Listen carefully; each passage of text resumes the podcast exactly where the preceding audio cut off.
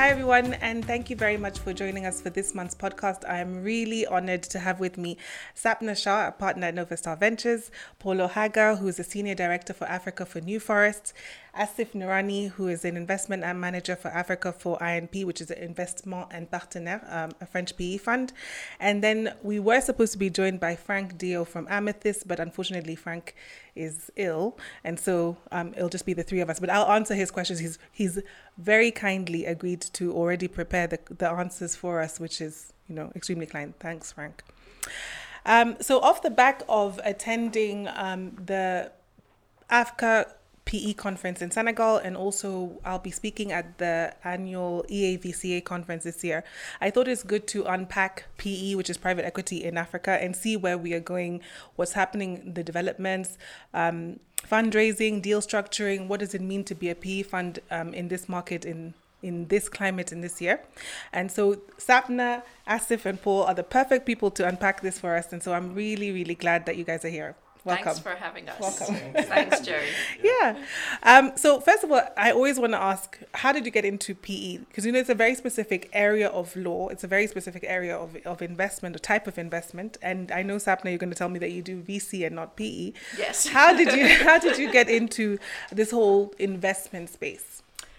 Um, I can start, Yes. Jerry. I I'm from Kenya and I moved back 10 years ago. My background is in banking, mostly in the UK, but around the world. And so when I moved back, I wanted to see what else I could do. Yeah. And I landed, um, it really was landing. I was sort of looking to see what else uh, there was. Uh, and I landed in the impact investing space Yeah. uh, with an organization called Acumen. So I was there for three years and I've now been with Novastar uh, for seven. Oh, amazing, amazing. And did you always know that it was something that you were passionate passionate what about? Um, what I'm passionate about is entrepreneurs and how we can support entrepreneurs. Um, so they're the heroes of the story. They do the hard work. Yeah. So how can we support them to do that difficult work? And Great. capital is one of those areas. Great, and, and it has an impact. Um, Asif, tell us your story. Yeah, so I always wanted actually to get into some area of investment, and I started off life in computer science, then in accounting, uh, and accounting didn't interest me enough. uh, and I found that in investing, you had all of that come in uh, and, and, and be brought together into into one area uh, that you could impact various things in. Yeah. Um, and I studied partly in South Africa, partly in the UK. Came back to Kenya just like uh, Sapna about Yeah. ten years ago, Mhm. uh, having been born here. And really, it it was to get into the, uh, an opportunity to change uh, certain things in what Sapna is describing African entrepreneurship Yeah. Uh, and started uh, by uh, seeking an internship at an organization called Fanisi Capital, where, where Paul was. Where Paul was. So Yeah. so you guys have a history. Have a history. yeah. Uh, and this was nine years ago. Um, so I spent seven years at Fanisi. yeah.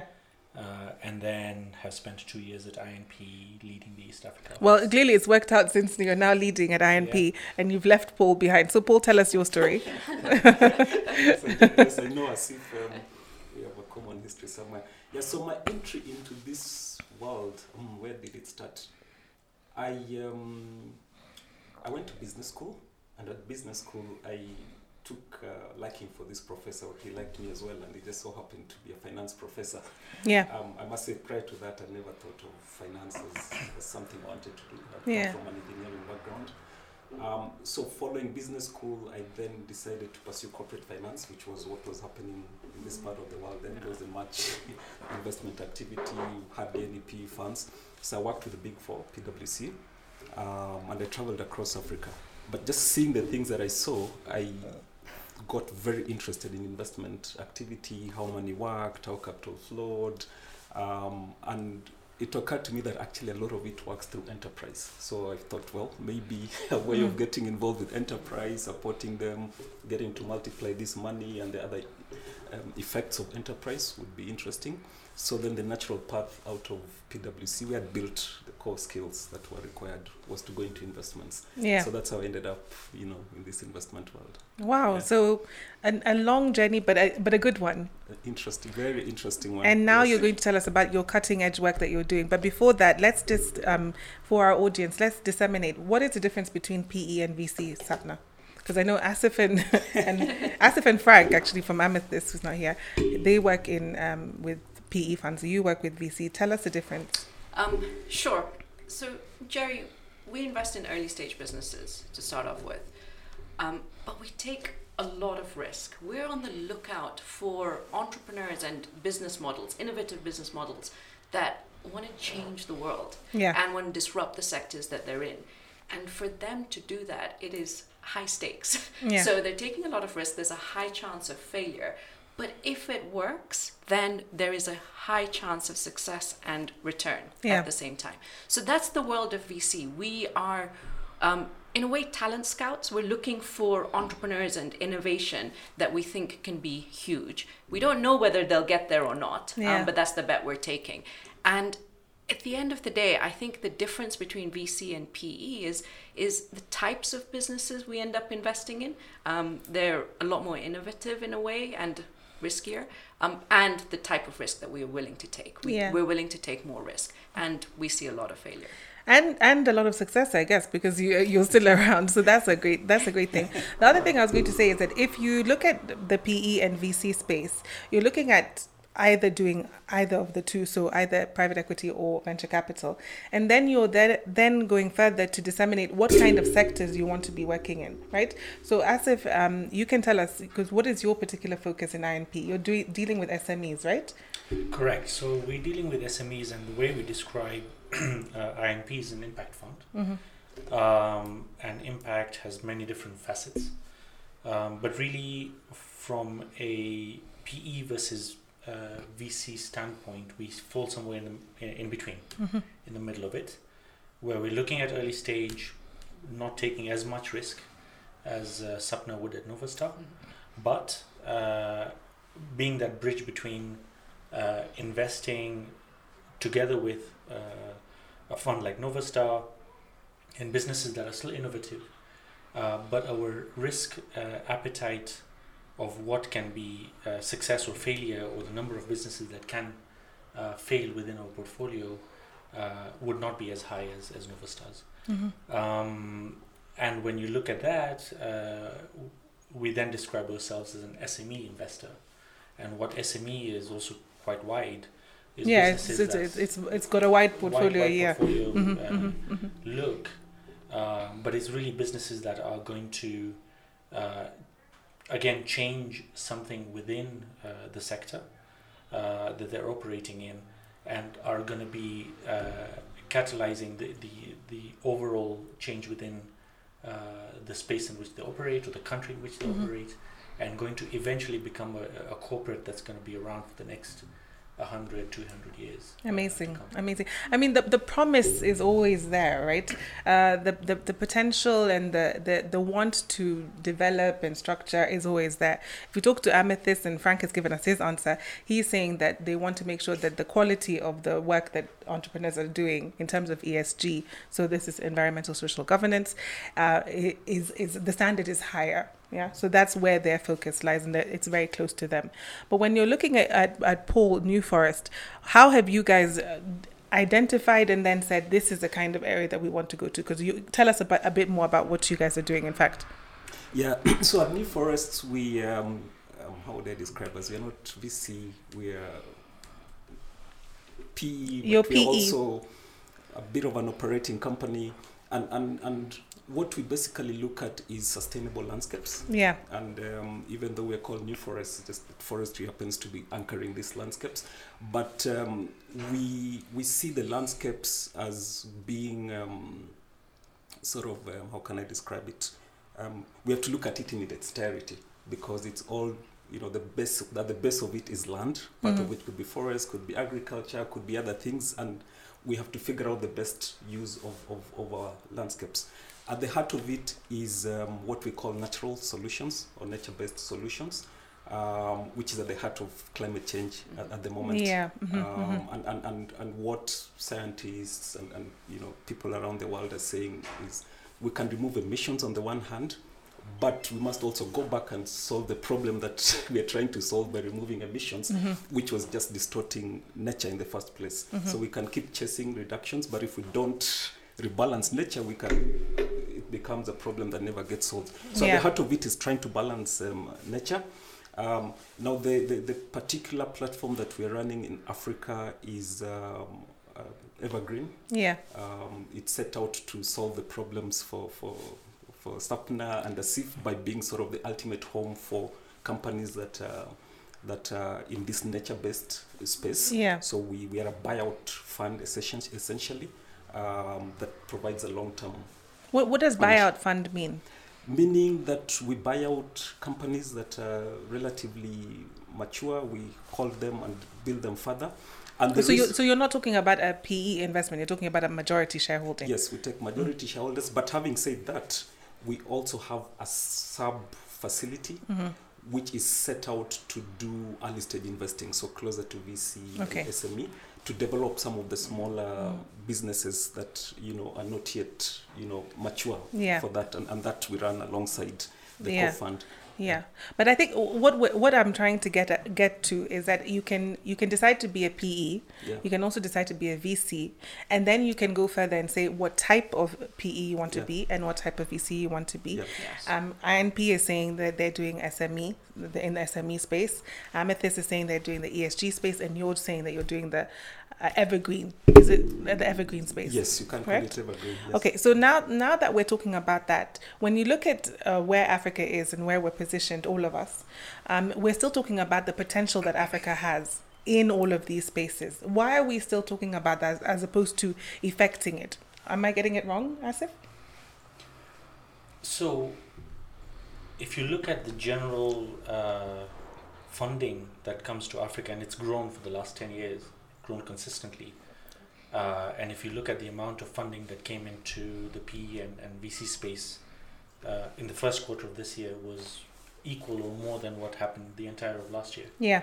But it's still probably 1%, 1 to 2% of the global uh, investment space and private equity venture capital space, uh, even with all of that growth. Um, One that- is very small. It's tiny. Yeah. It's Mhm. tiny for a population. You know, we Africa has 20% of the world's population, and yet 1% of the the world's total funding that goes into investments. And really, the the the core of it is for a long time we have been uh, in a situation where we're trying to first solve uh, the very basic issues that we have Yeah. before you even think about you know how are uh, your general population uh, you know 80% of your population are they going to be able to afford the products that you're investing in in the first place Correct. um, and that lies at the heart of it so Mhm. a, a common man on, on, on in the streets in Kenya or Ghana or Nigeria or whatever is first thinking about what's my next meal where my next meal is going to come from rather than how am I going to afford to save or how am I going to do you know one two three things Or go on a wild goose chase for a venture Exactly. capital investment. so Sapna, tell us, can you be a VC and make money in this space? Absolutely, absolutely. Um, and it's really linked to what Asif is saying. So, the way that we think about things um, as at Novastar as a VC is investing in the businesses that are exactly addressing those large problems that people have on the continent. Yeah. And those large problems are where's my next meal? How am I going to get healthcare? How am I going to get my child educated? And those are the types of investments we're investing in that are disrupting the sectors, enabling them to be affordable, accessible, more innovative. Um, examples are things like uh, Bridge International Academies, Penda Health, mPharma, iProcure. And so when these companies, when they figure it out and they are able to address that, Yeah. they will have millions of customers on the continent. Yeah. And can you imagine how interesting that is for a strategic investor? Rather than starting from scratch, think, I don't know, Unilever. Rather than starting from scratch, trying to a- access those consumers, they may as well buy the, the businesses that we've invested in so that they can have access to those consumers straight away. Um, and that's how we make money at the point of exit. Amazing. Now, these companies that we're investing in, the ones that are doing well, they could be IPOing on international exchanges as well. You know, that's the imagination, and That's we'll the, the there. hope is that they get there, right? Yes, Correct. yeah. And and I, we hope to see that as well. You know, as lawyers, that's that, that's what we want ultimately. Exactly, exactly. Um, so let's talk. Let's talk about the current climate, Paul, and, and a bit about what the COVID pandemic has meant to investing and the ability to fundraise. What have you seen, given the fact that New Forest is is relatively new in this in this uh, market? Yeah, so so I think um, when COVID started, it's not just our sector. I think everybody was in confusion as to you know how the world would look after during and after COVID. Um, I think there was a period of uncertainty. A lot of people stopped deploying, um, just trying to figure out. You know, you couldn't do due diligence. We didn't know how to work via Zoom. Then we're used to meeting face to face. But I think um, what I've seen over the last 12 months, possibly a bit longer, is there's a renewed energy. You know, Yeah. there's a lot more interest. Um, it's almost like people are working on pent up, you know, Yeah. Yes. energy, and, and, and there's a lot of, um, I mean, even just within Nairobi, you know, lots of investors flying in and out now. We've seen a lot of interest, even in New Forest, from new LPs from different parts of the world that Yeah. are looking into into Africa in particular. Yeah. Um, so, so the energy for me is actually much bigger than it was even pre-COVID. We've obviously figured figured out new ways of doing deals. Um, you know, I've been dealing with investors in Europe for the last you know over 12 months, and some of them I've never met. Yeah. Yeah. um, but somehow we figured out a way to, to work with, with what's available. Um, and, and yeah, and the new way of working has just come about. Yeah, yeah.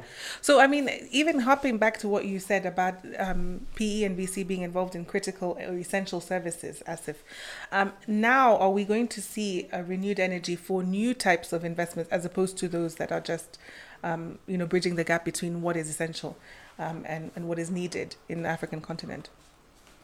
I think at the heart of uh, making money and creating an impact uh, is, in fact, the essential services. Uh, because if you think about it, what does what does somebody in, in Kenya or in Africa need? A shelter, food, access to food, uh, access to decent healthcare, access to decent education, uh, and access to some finance and some savings, etc., or, or, or loans to actually build their business. And we're quite entrepreneurial as Yeah, as, as Kenyans and as Africans. So, uh, why want? Why do you want to then shift? And that's the that's the the mindset is why shift necessarily to uh, something else apart from the big real issues that we have, mm. where uh, if you get them right, uh, you can change how uh, we do things, and you're able to also be quite financially successful. Yeah, but the point is that I guess in an ideal world, we wouldn't still be talking about these essential services to the point where um, they're still needed. Yeah, investments can move beyond that to things that are, you know, as you know, aspirational for the African continent. But I guess maybe what you're saying is that we're not yet there. But um, I would say, can I say Yes, something? go- go Jerry? ahead, Is Sapna. That it's it's it's e- everywhere in the, around the world, like whatever that is, right? Mhm. That that's all the sort of consumption that happens. yeah, and and so you know we just consume sort of more of that as part of our um, basket of goods, Yeah. right? Compared to elsewhere, that that's just a factor. yeah, Th- What I think is really exciting is the fact that we can leapfrog business models, right? And We I think that we don't very need exciting, To copy yes. and paste what Yes. is happen elsewhere because Mhm. actually we've seen some of the mistakes that have happened elsewhere. You know, um, environmental impacts that are not accounted for and, and what have you. And so that's the innovation. And M-Pesa here in Kenya has shown us that, and we're seeing that in different uh, Yes. businesses as well. So it's it's it sounds. Oh, why are we just doing basic goods and services? Yeah. But the entrepreneurs we back are thinking about them in very different And I think that is the exciting Yeah. thing. So if, Yeah. even Sapna, let's talk about uh, Novastar. You recently invested in an electric vehicle business. I mean, that is exciting in itself Yes. because it's it's a, it's an essential service, uh, Asif will will confirm. Yeah. But it's also one that is changing the and disrupting that um, space for public vehicles as well. Tell us a bit about that. So, uh, Jerry, you're talking about BasiGo. We're really Yes. excited to have invested in uh, BasiGo earlier this year. It's an electric uh, bus co- company and really looking to change the way uh, public transport in African cities works. Um, the EV space is very exciting here in Kenya. There's a lot of things happening um, on the two-wheeler, three-wheeler, you know, bus space. Especially because if we think about it, globally there is this move towards um, thinking about our consumption Yeah. and uh, And how we climate, consume. how we consume, how climate friendly or not it is. Correct. Paul will tell us that. Yes, Yeah. exactly. And there are billions of dollars that have gone into mobility and Yeah. shifting mobility into something greener than what we have right now with Yeah. our petrol. Um, and here in Kenya, especially, we are, I think, around 75% renewable in terms of how we generate our power. Mm-hmm. Amazing. So if we can do it here, that is a model for the rest of the world. Correct. And then that is how we will disrupt and leapfrog a- ahead of other um, Exactly. countries. So, yes, thank you so much. And so, Sapna. sorry, if people are looking at what's uh, an interesting sector to invest in, definitely have a look at uh, EVs in Kenya. Yeah, it, it- I mean, we've seen it ourselves, um, you know, in, in working wise. Go ahead. Asim. No, and I think uh, one of the things that really is is a catalyst to that change when you're looking at essential uh, services and products is the the injection of technology into it, Yes. Yeah, and and that really is is what helps yeah. uh, us leapfrog, uh, where, you know, and, and the ability to, if you just look at how cost of internet has dropped over the last ten years, Yeah. has helped us, you know, uh, uh, grow the current fintech, Yeah. Uh, space that they're- yeah. hmm hmm you know, uh, including things like EV and, and all of that. Yeah, I mean, that technology we will come to because I think that's an, a, an essential part. Well, I wanted to go back to you, um, Paul, just to tell us a bit about you're talking about these green investments. Um, can you give us a solid example of something that you've done recently that, that our audience can um, identify with? Okay, so um, we've obviously started um, from what's sort of most easily definable, which Yeah. is forestry, Yeah. and, and and right now we are um, we've acquired and beginning to expand some forestry activities in Uganda, Tanzania, Mozambique, um, and and this is primarily for the timber markets. Um, So, so, so building uh, and then selling off the trees. Is that it? Well, we process as well. Processing, so, so we're a full okay. value chain. Okay. Anything along the forestry landscape Okay. And where where is the act- where is the investment and where is the return? Okay, so so so the investment is in actual trees. Okay. It has to sit on land. We are less interested in the land, though. We are more interested in the trees. And and the reason we do this is because when you look at um, the whole climate space, forestry is at the heart of it. Yeah. Africa has almost 20% of the world's natural forests, um, which are quickly getting depleted. Yeah. Um, and, and, and, and what we do is we come in and do commercial forestry, which globally is about 10% of forest cover, but contributes about 70 80% of you know timber. And so what we're trying to say is to conserve natural forests, can we do commercial forestry on smaller spaces Yeah. to fill up you know what was being taken you know by, by natural forests so that we conserve natural forests but it doesn't stop there within the forestry space we do anything innovative that allows for for other trees to be held on the ground longer working with small growers who can also you know make use of their land by, Yeah. you know planting trees holding them longer um, being off takers for that we also work with uh, some of the communities to develop carbon projects because they have land neighboring some of these forests. Forestry by nature is a rural product. Yeah. Yeah. um, mhm. So we work with the communities around to give them livelihoods, one of which is just carbon. Um, we also within the So, forest, and, and in that carbon, are you talking about carbon offsetting or carbon credits? both carbon credits and carbon offsetting. Okay, Yeah, all right. whatever the market and that particular place Mm-hmm. um, offers. There's a lot of work in the carbon space. Um, it's it's it's it's a high value market right now. Yeah. and that's why you see a lot of money coming into the space. Yeah. But it's it's it it takes a lot of work and credibility to to put it together. Yeah. Where is the return for for investee for your for your I guess your Okay. GPs? Yeah. So the return for us, the the primary product is uh, as it is on the core fund is um, just the timber markets. Okay. But we know that um, carbon prices around the world are growing rapidly. Mm-hmm. Um, there are two kinds of markets. There's voluntary and, and which which is what we have in Africa and Yeah. regulated in a lot of developed markets. Yeah. So we are still trying to figure out in the voluntary markets like Africa how to do this at scale. Um, and the investors are interested in that return. Okay, I which we expect to come on top of, of the of the timber markets. I guess the key question becomes at what point do you stop selling timber and and, And then just do the, the carbon yes, offsetting and then carbon credits. Get, you know, Yeah. timber to build our houses. Yeah. So it's a tricky Yeah. sort of trade-off we'll have to get to. But yours is a, a very specific type of um, return because it's based on land and land management and the forestry. um, sector. y- yes, it is. So forestry by nature around the world was was um, driven by pension funds Okay, because it's not different from real estate. It was stable returns, not very high, but steady cash flows. Um, it was also a hedge against inflation because um, it com- correlates to nothing else in the world, not Correct. to interest rates, not to, um, you know, if the value of a tree today is one dollar, because trees sold in volumes. If the market tanks today, you keep it on the ground. Next year, that tree has doubled in size. It's doubled in value. The markets come back up. You sell it and recover. You know the time lost. So it's had no correlation Correct. to Mhm, to, mhm. to, to any markets. So it's been interesting for long term investors who want sustain, sustainable cash flows. Pension funds have really liked it, Yeah. and other asset managers who are looking for long term stable returns.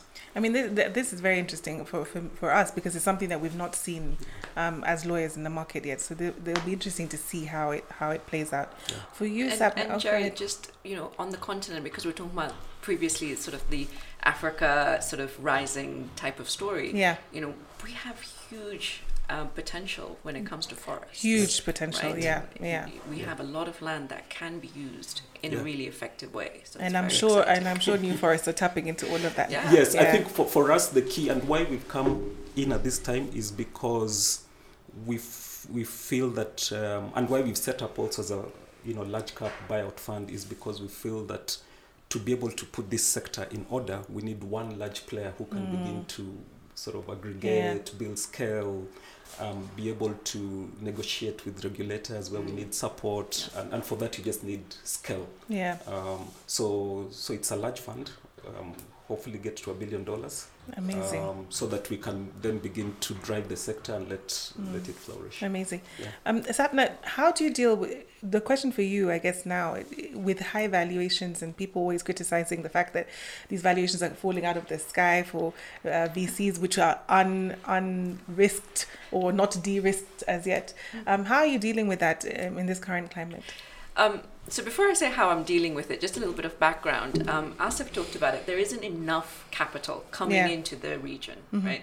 We we get a tiny sliver of global uh, capital flows, and but 2021 was a bit of a like boom year for VC uh, Mhm. on the continent, Mhm. um, and because of that, and you see capital coming in uh, from the large VCs in the West, including um, you know Tiger Global, SoftBank, etc.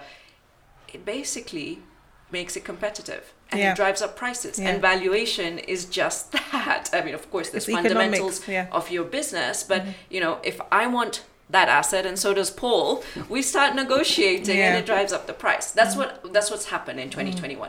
And in particular, there's certain sectors where it's happened, fintech, um, Very big. especially in Mm. Nigeria. Mhm. So the, you know, those are some of the things that are happening on the continent. Yeah. And so, look, as a VC, we are.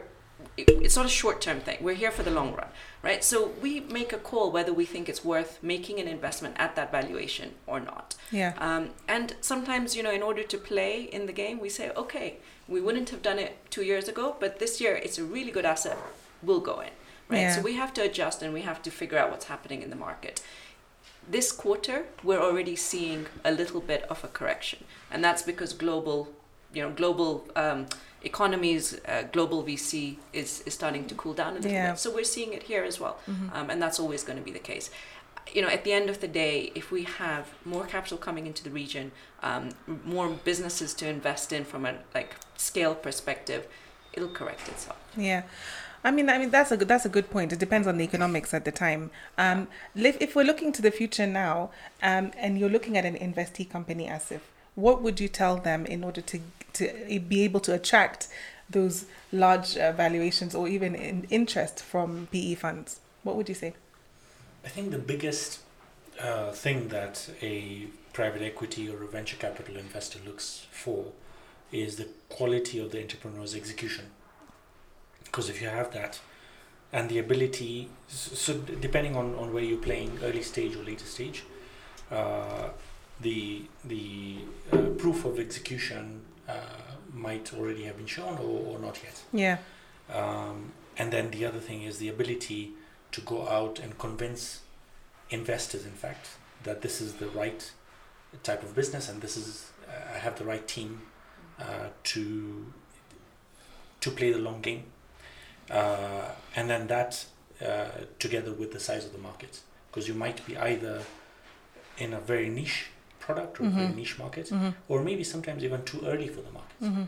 and you know the judgment you know those are all judgment calls but that is now what we need to start looking at Mhm. apart from the uh, you know the fundamentals and things like that which must work which are obvious but these are then conditions ones that that. And then for you, um, Sapna, when you're looking at a VC, you've invested in it and you know it's gone well. When are you deciding on the exit? Is that already pre-planned or pre-gamed, or how do you do it? Um, it's difficult to be pre-planned because we don't don't, know. know. what the journey is going to be, right? That's the whole point Mhm. of going in early.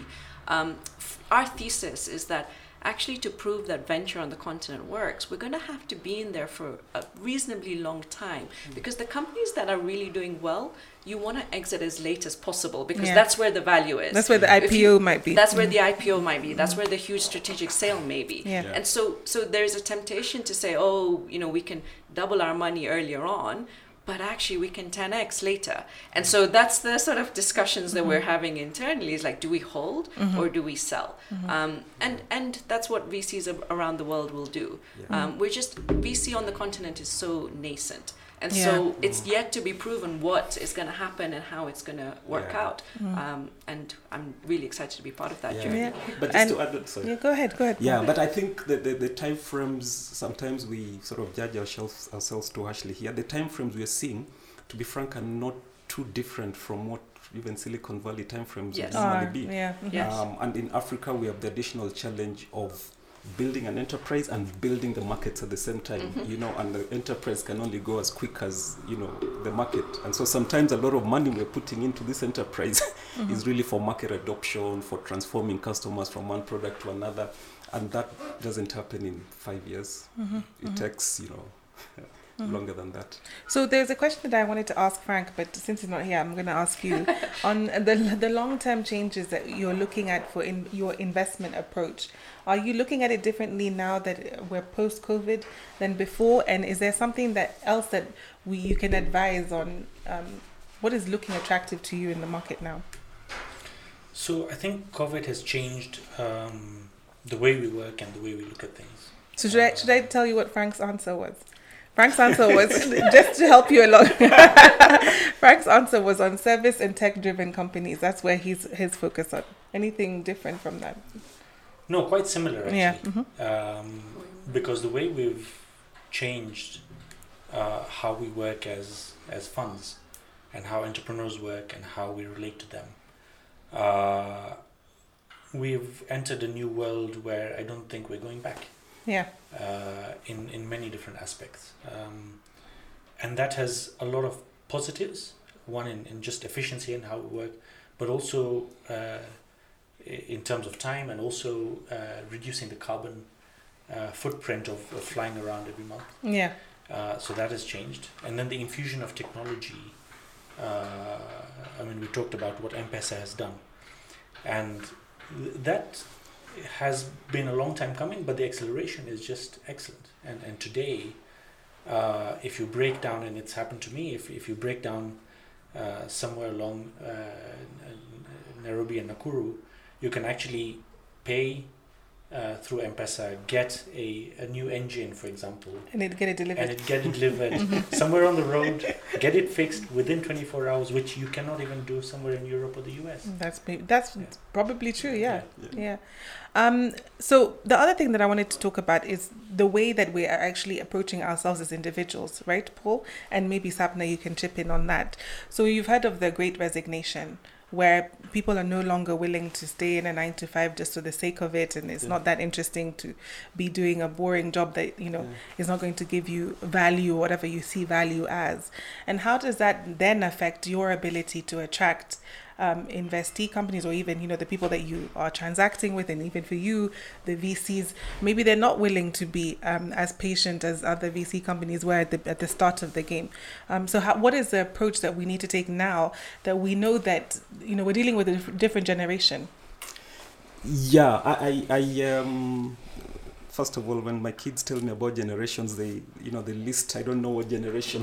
I think we're, we're generation Z, right? I think. Yeah, but I think they are now on to another generation. Yeah. And, and, each, you know, comes with its own, I don't know how it happens, but its own characteristics Correct. that are able to mm-hmm. be profiled. And I don't know if there's much that you can do about changing them. So, but I think you can do something about changing the environment that we create for whichever generation. Um, I think one of the things that, for example, COVID has taught us is that we can actually, you know, work from home, yeah. you know, work from different spaces and still be productive. I, I think at the heart of it for me is really how to get what you want out out of the, you know, your human capital, how to get them more productive. Um, and the sooner we, you figure that out, the better. But it just means that also you must clearly define the culture that you want to build and the style that you want to build so that when you go to find these people yeah. they are of that culture and, and, and that profile and you're not trying to get a different sort of fit and, and trying to retrofit it we the market in kenya has changed rapidly um, again with time obviously um, we, there was a time when everyone wanted to work you know in a multinational. There's a time when prior to that everyone wanted to be in government. Yeah. Um, and, and now we're seeing people leaving school and just wanting to do something for themselves. Correct. To be creative. Yeah. Uh, we can't invest in all of them, but they can each contribute in their own ways to, to the enterprises that we're building. And, and, and, you know, you can find that, look, I'm setting up this company. Maybe I don't need to have the IT in-house. I can outsource it to this group of you know, young kids out of college who are very good at it and they enjoy working the way they work but they can deliver that service to me so we really have to refigure how we get you know what we want from them rather than trying to put everyone into an office you know, and saying work here Setting, eight yeah. to five Correct, Yeah. correct. Sapna? So I think the the big change that's also I think COVID has highlighted is that, and it was already happening, but we can we really see people saying actually just making money doesn't work mm-hmm. and the selfishness of that doesn't work. So how actually can we run society in a way that is more equal? And there's young people trying different things around that. And we as novastar will figure out the ones that can create the impact but also create the returns. But overall that is such a bonus. We'll see entrepreneurs that want to fix the environment. You know we may not be here in 10 years if uh, if this global warming goes the rate that it's going. Yeah. and and that's the excitement. Um, and trying to harness that whether it's in the employees we um, hire whether it's in the entrepreneurs we back or just the ecosystem Yeah. um, i think there's there's a lot of potential Yeah. I also wanted to talk a bit about the, the type of documentation that we're currently using. So I've just concluded my first safe transaction using safe documentation. Why are you laughing? I mean, it was a new thing for me because it's completely standardized. Um, the only thing that was negotiated was the side letter, and uh, it was much more like a shareholders agreement in terms of, of its contents. So um, are we change? Are you looking at safe documentation? Are you? I don't know, um, Asif, if you if you've looked at that. Uh, and what is it about the transaction documentation that is going to make it more straightforward for investment purposes? Sapna? So a SAFE stands for a s- simple agreement for future equity, and I'm highlighting those words: simple and future equity. Um, and it was created because um, it was created by Y Combinator, um, an accelerator in in the US, for uh, entrepreneurs to have a very easy contract Correct. early stage entrepreneurs to have a very easy contract with investors so they don't have to spend um, months negotiating things. Now, on the investor side, that makes it harder. It's very standardized, but as Novastar, there's certain sort of investor protections um, that most investors in this continent will need, and so that doesn't feature there.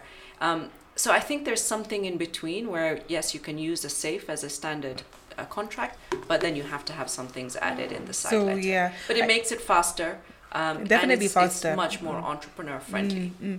But uh, and we just need to look at whether or not there's there's a some there's a stopgap between the traditional due diligence SPA type uh, documentation and then now the safe, which is very very easy. Asif, have you looked into this?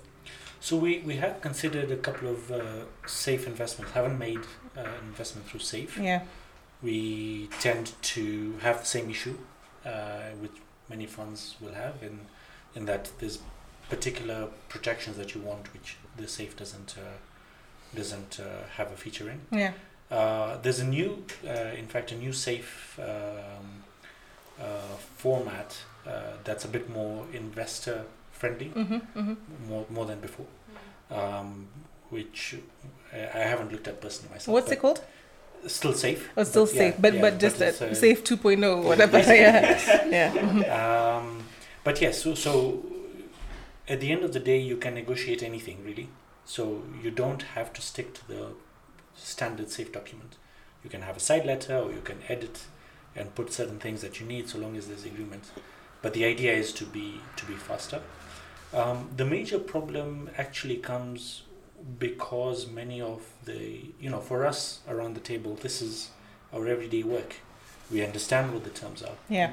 but there's there's an information asymmetry between us and the entrepreneur. And that's where the, the, the big issue is. And that's what then we need to correct by entrepreneurs also having the right lawyers on their side. Um, and it but it's, it's all in in that i think we're still a bit away from having this the, the, the standard 80-20 type of agreement Yeah. yeah. but we will get there in the next Mm. you know three four years Yeah, I think that the, the toughest part is um, the, the entrepreneur who's wanting to do the investment but doesn't necessarily understand the risk profile uh, that the investor is trying to, to cater for. And I think that's the, where the push and pull is. In terms of your documentation, you're taking a majority stake, so Yeah. you are just oh, bulldozing your way through, isn't it? Yeah, I mean, I don't know if I'd say the world builders. We- we For actually- forests. exactly. while putting a lot of money into people's hands and just Yeah. rewarding them for, for, for the hard work. Yeah. And, and uh, yeah, so for us, it's fairly simple on that end um, because it's really you're buying out, you know, Mm. founders, you're buying out um, shareholders. So it's really a simple agreement. Just Yeah. warranties and indemnities is what matters. Yeah. But where our complexity will come is in the end, we're trying to build a product, you know, above these assets that we can make as a financial instrument Mm. for, for, for long term investors. Mhm, So mhm. that's where we'll then need to do a lot more thinking in converting this into some sort of forestry REITs. I don't know. Wow, Um, love, love to Or see something that, just Yeah. allows our pension funds to invest Yeah. in nature while having some stable annuity, you Yeah. know, real asset that they can actually Wow. go and see. Yeah, that's, so, that's a completely the forestry REITs. I've never even heard of yeah, that. yeah, that's so exciting. Yeah. So, a final question for all of you. If you had a wish list for your future deals, or if you want to disclose the deals now, we're happy to listen. um, what would what would be on that wish list? Um, let's say for the, for the end of the year, Sorry, a wish list for the, the the kind of deal that you want to see in this market, the kind of deal that you would ideally want to do. Okay. Yeah, so for us, I think um, the kind of deal that we'd like to do for now is still anchored around forestry, Yeah. maybe with a lot of conservation area in there as well, because Yeah. we have a deep heart for conservation. Um, possibly where we have um, some um, touching some livelihoods. So if it's say, a large forestry plantation with some outgrower schemes that touches on the on the sort of communities around Yeah. hmm um, and that is ready, you know, to be bought out Mhm. completely.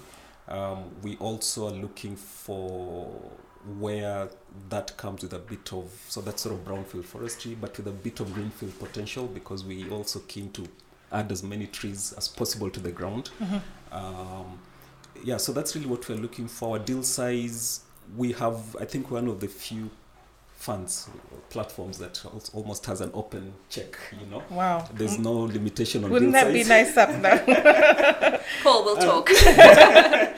Yeah, but um, we obviously have sweet spots. You know, Mm. anything ten million dollars could go as high as hundred million Wow. dollars Okay. um, across Africa.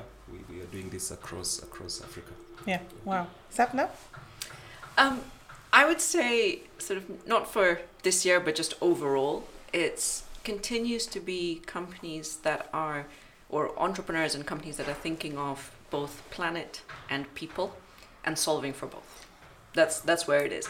And and jerry the, the beauty of what we do is we don't put ourselves in sectors because actually entrepreneurs think across sectors. They think widely. And we can't imagine what that might be. And so we're just talking to entrepreneurs Yeah. and we'll find that diamond Yeah. sort of in the rough where they're like oh we're thinking of things so differently like yes we want to back that. Yeah, amazing.